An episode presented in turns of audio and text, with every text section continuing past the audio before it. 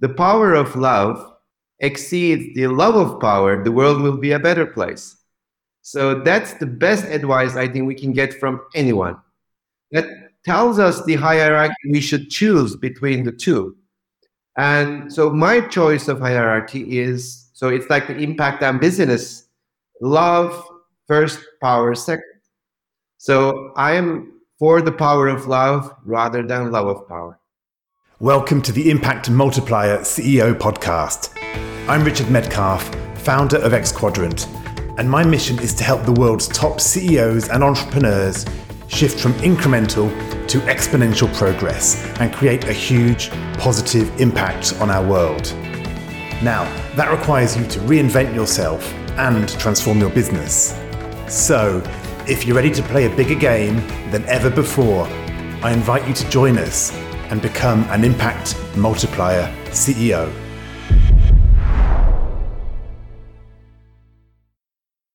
Alper, hello and welcome to the show. Hi, Richard. Hello.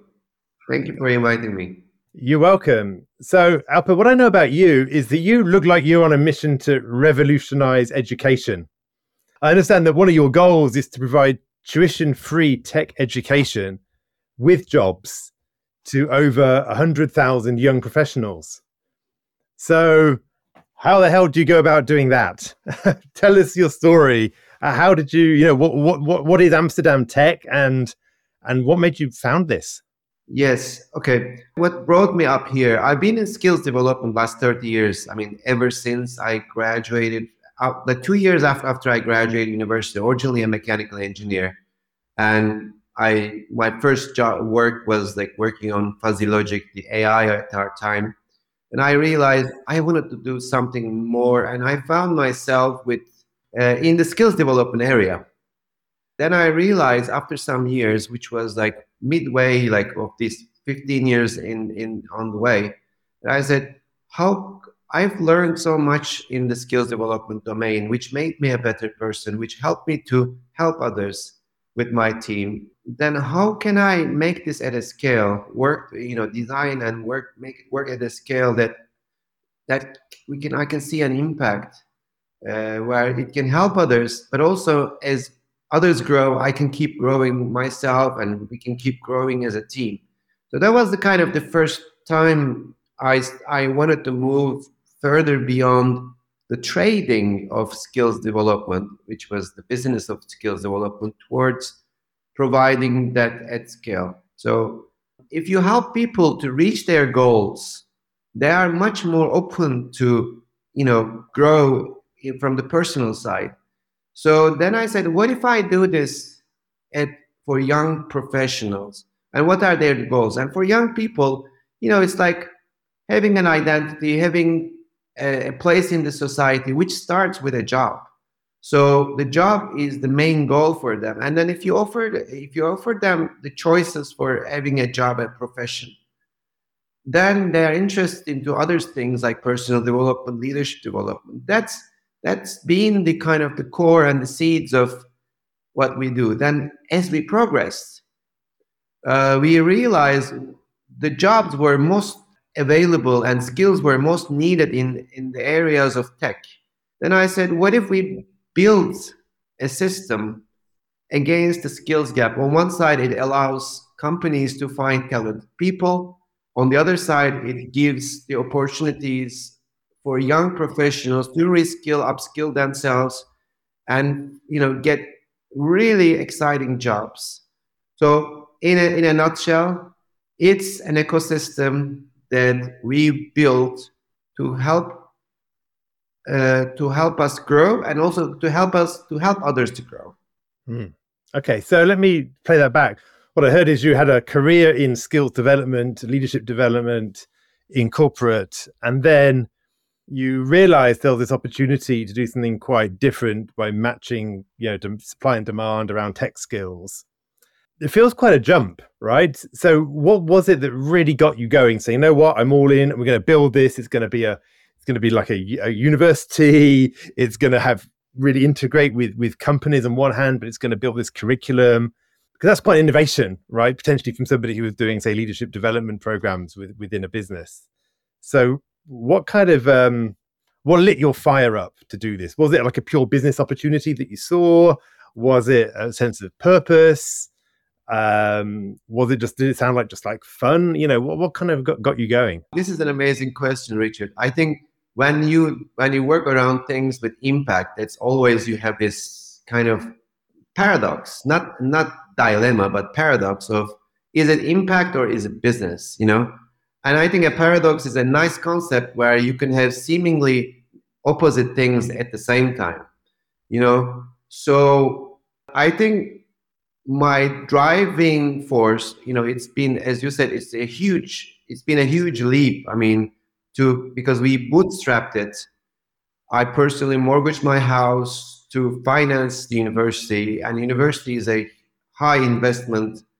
Uh, I we did an IPO for our um, core business, the legacy business. We got fused funds and everything. And we had so much hard times because it's a regulated environment, becoming a university. So at all these hard times, I think if it was only a business opportunity, I would have given up maybe a hundred times.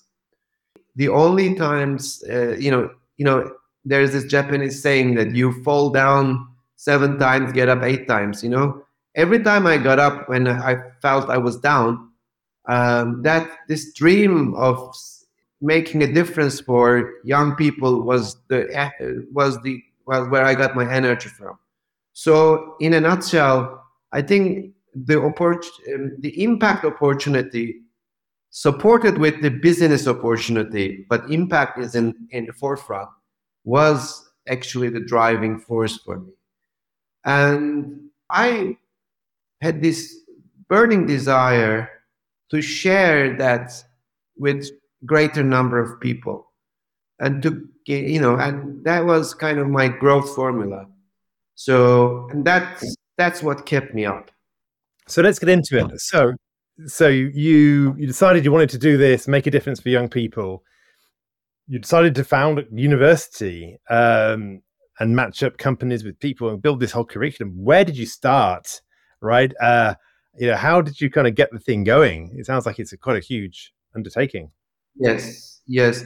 I think becoming a, university, as I told you, is a highly regulated environment. So you get to have a license and accreditation for the university. So I knew that. And one of the first things when you go into higher education, one of the first things you realize if you open, you really open your eyes, higher education or universities are not really in the education sector. They are in real estate sector. I'll tell you why. Because to get accredited as a university, the accreditors don't look at your education quality. They look at your resources. They first look at your building, facilities. It's a kind of hundred years old thinking. So I realized that. So the first thing I did is how can I build a university to hack into the system? I'm kind of disclosing it right now because I always wanted to do digital first university. But year 2013, I had just met with the founders of Zoom, and it was like everything was so new. So talking about the digital university at that time was like a black sheep in the room, you know. So and nobody, not even my family, was taking me serious. Oh, you're going to do an online university? It's not a real university, you know. So I had to build a physical university to get the license, and that's what what the European Leadership University was built at that time. So in 2017, uh, we got the license with a campus in Cyprus, which gave us access to European education ecosystem with the accreditations. So that was our starting point. And I've chosen Cyprus because at that time I was based in uh, Istanbul. It was close. I could travel. The real estate was reasonably priced, and that was and Cyprus is an amazing island. There are 100,000 students in an island in northern Cyprus where, with a population of 300,000. Like one third of the island is like with our students. So there was already an educational ecosystem. So it was the right place to start, a safe place to start, with many challenges, of course. And um, that was the first. And at the same time, I built the on, uh, the digital version, the online university in Amsterdam. So the company started at the same time. So we we, ke- we kept using the license uh, out of Cyprus, um, to exist in, in the Netherlands. Now we are almost, we are very close to be recognized as a local university in the Netherlands. We are internationally accredited already. So, uh, but we will be one of the newest universities in Netherlands, hopefully by the end of this year. So I'm interrupting a second, but I, am curious. Like you've you you built this thing out. You know, you're getting accreditation. You've opened the second campus, and what's been your secret for making this happen right? I mean i know you've talked about relationships as being a key strength perhaps that you have. You know was it that? I'm just wondering as a leader as an entrepreneur basically in this space what what was the skill set that has enabled you to do this right? Like what what's your magic? What's your secret sauce? Well i can tell you two things. Um, one thing is you know i when we were chatting before the show i told you like one of the amazing people I met so many amazing people who's been mentors for me, but one of the amazing people I met was a gentleman called Benjamin Zander, who was the conductor of Boston Philharmonic. And in a in a short period of time I had spent with him, we've done certain programs together. He told me something I never forgot. He said, you know, I asked him, how can you manage like a philharmonic uh, orchestra, which is very difficult and you know lots of people and these things. How do you manage these all these challenges of this complex environment? And he said that i never take myself seriously. I said i take my experience seriously. I always kept that. And i kind of my version of that is that i never take myself seriously. I take my relationships which is the experience as a part of my relationships seriously. So for me the relationships right now is this podcast so for me this podcast is more important the experience is than me myself and how i show up and everything. Or for the university it's the university. This web of relationships in the university is more important either with my teams or with our students and their experience than myself. So that's been a guiding force. So let me ask you let me ask you about that. Um, it's lofty it's beautiful i love it how do you manage to do that right? I'm thinking many leaders would be like wow that sounds great right? But i know in reality i'm always kind of you know focused on my own agenda deep down or yeah i don't i do get distracted when i'm with people or i'm focusing about my list or my tasks. Yeah do you have any tips for people who are always sure that they're connecting with others in that deep way? I can give two tips. I think one is uh, i think something inspired from Rand when I hear people like me, I saying these kind of things, I become really irritated and warned because they are on a mission to save the world and everything. I, I find it very dangerous. So I don't want to be in that league. So everything I do, even though I don't take myself seriously when I work or whatever, but everything I do is like, you know, first, you know, how can I say that? Um, I filter everything through my own experience. So rather than experience of others. So it's kind of like in the airplane when you get the oxygen mask, you put it on you and then to others. So it's not like I'm discounting everything about me and on a mission to save the world. This can so this is a paradoxical thing. Uh, you know, kind of may seem contradictory, but still, that's how I can really be real, be understand. That's number one. The number thing is, I think the being in service of something greater than myself is always energizing. And so that gives me the resilience and that gives me the energy not to give up, you know, not to postpone, not to procrastinate. And it's always stay focused. But on that mission, I, I want to say that is growing others and myself is I want to make sure I'm growing as well as much as others in that same thing rather than oh I'm done and I'm I'm so perfect and evolved and I can help others. No, I'm not there. I don't think I will ever be there. So that's the oxygen mask. You know, I want to grow as well with together with with the learners and with the faculty, with the students as well. This is my opportunity as well as others. So yeah, Yeah, I, I love that. I think we've always have a next level. One of my mantras, right? We always have a next level to get to.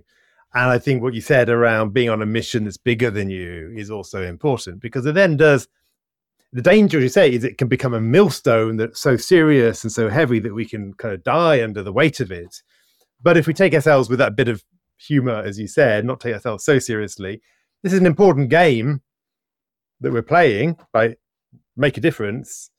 But if we don't make a difference, perhaps somebody else will as well, right? So we don't have to necessarily feel the weight exclusively on our own shoulders. It's, a tricky balance.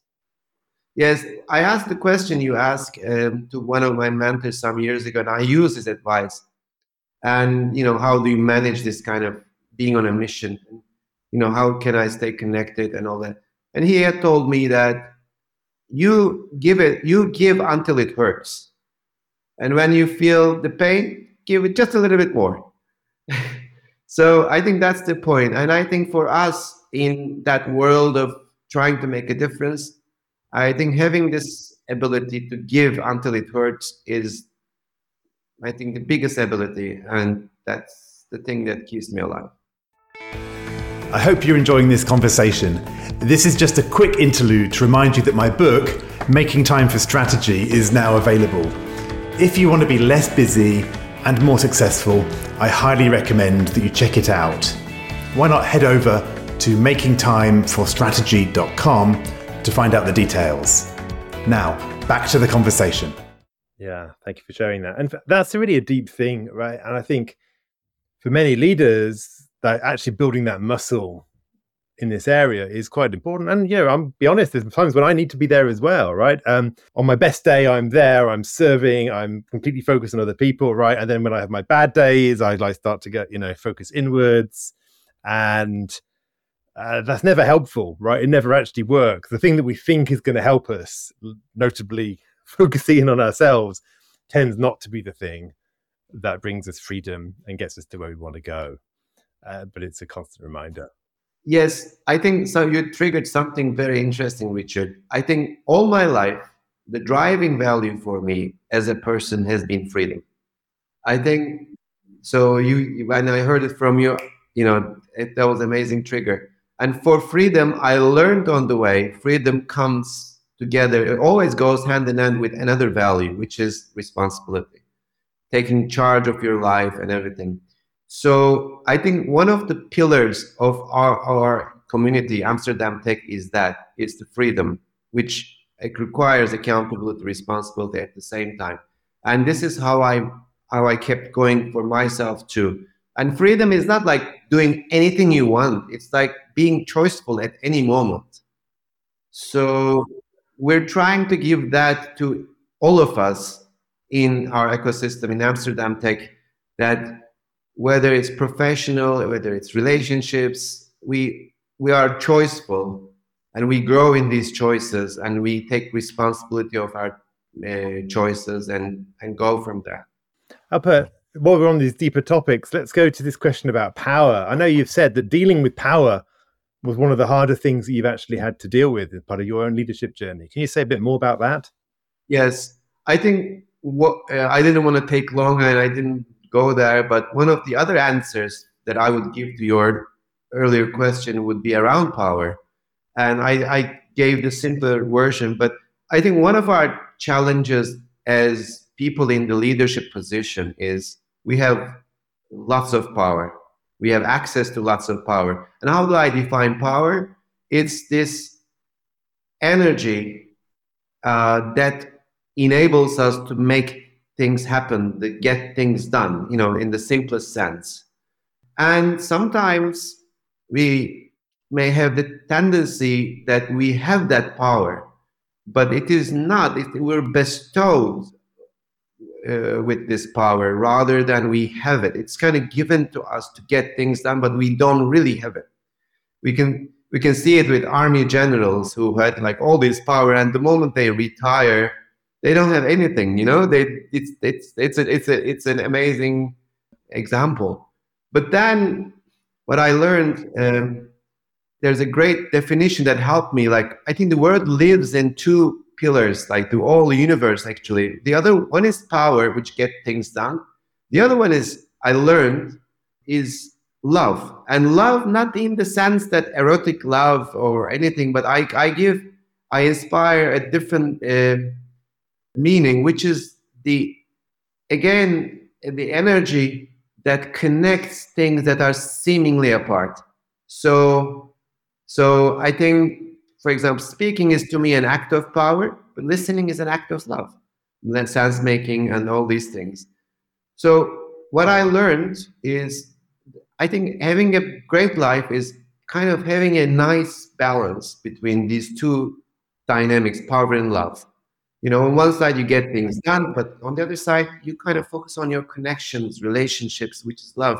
Well, it's beautifully put. I um it's funny I had a conversation, I think it was just yesterday, by somebody saying, you know, it sounds a bit funny, but like I believe in love in the business world. All right. And I just think that so many people uh, filter it like we can't possibly use this word love in the business world. I remember my, myself and what I was doing, being coached myself a couple of years ago. And I had to, basically I had to do this kind of rant at some point, and I was ranting on about like I wanted to create a love revolution, you know, in the tech sector or whatever.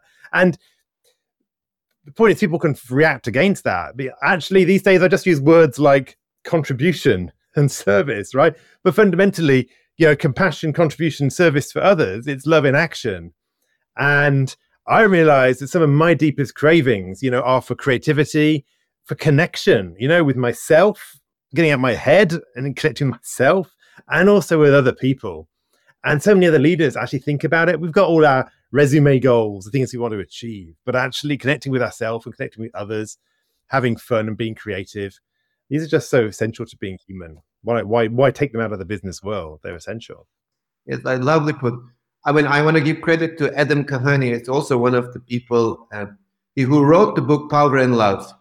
Adam worked, uh, you know, in South Africa with uh, Mandela at the at the time.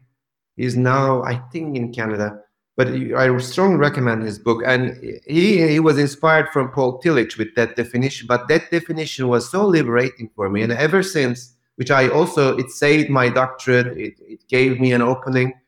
And I'm very bold about this. I mean, I don't really, you know, use like action and connection. For example, I could have easily used power instead of power, but I really, I'm bold about it. And I, if people ask me, who are you? I say, I'm a lover. And what do you love? I say, I love love. I'm a lover of love. I mean, and for the sake of love, I can love anything else. So, and you know, when you put these two words together, and there's so much in the place for that in the business, especially in the impact. But then the hierarchy of these two, uh, two, two topics or two concepts is very important. There, I, we are reminded by Jimi Hendrix, actually. He told us uh, when the power of love exceeds the love of power, the world will be a better place. So that's the best advice I think we can get from anyone. That tells us the hierarchy we should choose between the two. And so my choice of hierarchy is so it's like the impact on business love first, power second. So I am for the power of love rather than love of power. Sorry, I'm just getting excited by you quoting Jimi Hendrix at me. This is good. Uh, I want to get my, you know, I have my guitar. My, i am in the wrong room today. I'm not in my usual office. And I actually normally have my guitar, my electric guitar in the corner. So I'd have been, I'd have been like getting into the mood on this. Uh, I love it. So let, us kind of move the conversation forward because I, I think we, this is a great conversation. But I really want to as well look at this question of how you're multiplying your impact. So you've said that your goal is to provide tuition free tech education with jobs to the 100K professionals. And you said before the show that you want to then scale that to a million or, or beyond. You know, what's it going to take to make that happen? Do you think? You know, what's what's going to be next? Well, first of all, we're not there yet. I mean, that's the, the dream. We have we, we are still we are right now very affordable. So our programs are top quality, and like we have we do bachelor of software engineering, data science, artificial intelligence. We have uh, the, also the masters in artificial intelligence data science. So the co- comparable against the comparable programs, we are a fraction of what others charge. But we are not 100% tuition free, but we're very close. I think in a year or two, we're going to be there. And what it takes, I think having like a, an ambitious, you know, a, a, a very tough goal like that, it requires really out of the box thinking. So, how can you offer tuition free education in a very costly industry like education? So, and where do you kind of, how do you keep the business going? So, that makes us innovate every day. That's our innovation question. How can we make it tuition free? How can we make it tuition free? That's like kind of, it's almost like asking question, how can I make a car gasoline free or something like that, you know? So um, that helps us innovate and it takes a lot of thinking, a lot of iterations. We use agile in everything we do. So we, we keep innovating uh, through uh, sprints and uh, agile processes. And we learned lots of things. For example, the, the 50%, at least the 50% of the tuition comes from brick and mortar, from the building, which has limited impact on the learning. Because I'll tell you why. We didn't have this environment before. We had to bring people together. So we needed buildings. So I understand that. But today we don't need it because what I learned in my career, organizations are not, or, or education or organizations are not like buildings. They are not their products. They are not their logos or organizations are simply one thing. They are conversations. And and anything like this phone, you know, it's from a brand, whatever, it's from an organization, but it's a frozen version of a set of conversations made at a certain time. So everything are conversations. So if you can, if you want to have a quality organization, you want to have a quality of high quality conversations. So when we can have conversations, doesn't matter where they are. Education is also conversation. Technology is conversation. So now we have enough resources to enable these conversations. We've seen it with the pandemic, and I think digital is getting better and better. So that the building the, when you get rid of the building, you get rid of 50% of the cost. The other thing is teaching. So the teaching is to me is about at least 10 15% of the cost. And today we don't need teaching. We don't need tutors. We need facilitators, we need guides, we need coaches, we need mentors, but we don't need teachers because knowledge doesn't need to be in the heads of a teacher anymore. It's in Google, it used to be in Google, and we knew the generative AI was going to come. Now it's in the AI. So the AI can be a tutor and a better tutor than us. But we hmm. have this relational quality where in our organization, so we don't have teachers or tutors. We have our faculty are either facilitators or mentors or coaches. And in these exchanges, relational exchanges, they enable people to upskill themselves. So got rid of that as well. The second, the final thing is, which is very hidden, this innovation process. I'm giving all the secrets of our kind of tuition-free pathway. Uh, the, you know, when you facilitate a workshop or a class, or uh, you are one to 500 people, or one to 100, or one to 20. So in one hour, you can reach to 100 people. So that's not a big cost; it's a fraction. But when you assess an assignment, which is important in the higher education, you do one to one. So you spend one 15 minutes for every student. So if you have 1 million students, you cannot do it. So how do you scale? Well, our, our, all of our programs are project based and all of our assignments are project based connected to competencies. And believe or not, they are given our by AI, AI platform and assessed by AI platform and validated by the faculty and the students peer to peer. But the, our platform does an amazing job assessing the students. So all of a sudden, this one to one, like with every student assessment time we saved. So all we're left is, you know, top faculty working as a guide, coach, mentor, facilitator for our learners to grow. And that's not that's uh, that cost we cover with our employment partners. That's a fraction of the cost of a typical university. And our employer partners, for the you know sake of finding amazing talent built with tech and leadership capabilities, they of course pay this cost. And this cost for them is much lower than hiring a good engineer. The cost of hiring, you know, much a fraction of what they would put give to a recruitment agency. Yeah, beautiful. I love all these. Yeah, fantastic. Uh, a university without a campus and without cheap teachers, uh, without assessments in some ways. It's amazing. So, Alper, there's one real question I want to ask you at this point as we draw to a close here, and that's what do you need to shift inside of you if you want to be an impact multiplier, right? If you want to multiply the own impact that you make, get out of your own way and have a bigger impact in the world. What comes to mind when I ask you about that personal stretch that you're going to have to wrestle with in the years to come? Amazing question. I think immediate answer is I need to be I need to be bolder. I need to be more uh, courageous. Yeah, I need to stand up uh, for that vision that I'm serving uh, at the hard times. But I think I need to be bolder and uh, bold and brave. And also, I think not not worried about conflict because when you are on the path of innovation doing new things there's always a lot of conflict.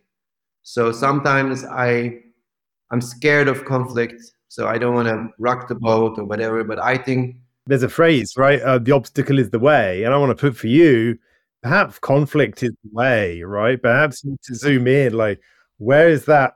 And conflict is one word. You can just describe it as something else. It can just be sparky discussions. It can just be a debate of ideas, right? It can just be, you know, putting your finger where where the energy is, right? Sometimes when we reframe it, like who wants to go into a world of conflict? Perhaps nobody. Some people do, but most don't.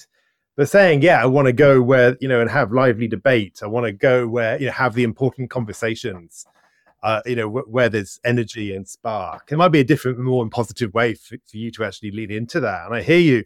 A lot of leaders say things like, I need to focus more, be more, you know, attention. But I think you've gone a level deeper, which is, yeah, like, where do I need to be braver? Where do I need to be bolder? Where do I need to think bigger? And, and also, and you talked about that sense of inner power, right? Sometimes we give away our power because we're trying to be nice, we're trying to please people, we're trying to manage expectations and actually, when we have a conviction of where we need to go, sometimes we need to bring that out and embody it. And um, nothing's going to stop us. Yeah, and it may sound provocative. It may sound provocative, but it it is what we want to do. I think we want to be provocateurs uh, to make a change. Yeah, exactly. And thanks for reminding. Um, I think the Ryan Holiday, which I also had the opportunity to meet him as well like Benjamin Zander was he had this book with that title. Yeah, it was amazing. So Alper, if people want to find out about you or about uh, Amsterdam Tech, you know, where do they where do they go and do that? So I think the best way to connect with us is for me. Uh, I'm on LinkedIn, so Alper Utku. You can find me on LinkedIn. For us, we are Amsterdam.tech, very simple domain name. So you can reach us at Amsterdam.tech and join us you know, as a mentor, as a facilitator, as a student, as an employer, uh, just join our community. Um, so that's how to find us. Beautiful. I've really enjoyed that conversation. I've enjoyed. We've gone from deep, you know, from conflict and and and and being bold to love and compassion and uh, and to power. We've talked about innovation in the education space about you know removing teachers removing classrooms removing one-to-one assessments uh, shaking things up innovating. You know a huge part of that journey it's been really fascinating to kind of dive in and explore these areas with you. I love your depth of thinking your openness and you're willing to be present in this conversation and give it your all. So i've really appreciated that. And i look forward to following you on as your on your journey as you multiply your impact. So thanks very much Thank you for the opportunity, Richard, and I I, I look forward to continuing our conversation. Thank you. Well, that's a wrap. If you received value from this conversation, please do leave us a review on your favourite podcast platform. We'd deeply appreciate it. And if you'd like to check out the show notes from this episode, head to xquadrant.com slash podcast where you'll find all the details. Now, finally, when you're in top leadership, who supports and challenges you at a deep level to help you multiply your impact? Discover more about the different ways we can support you at xquadrant.com.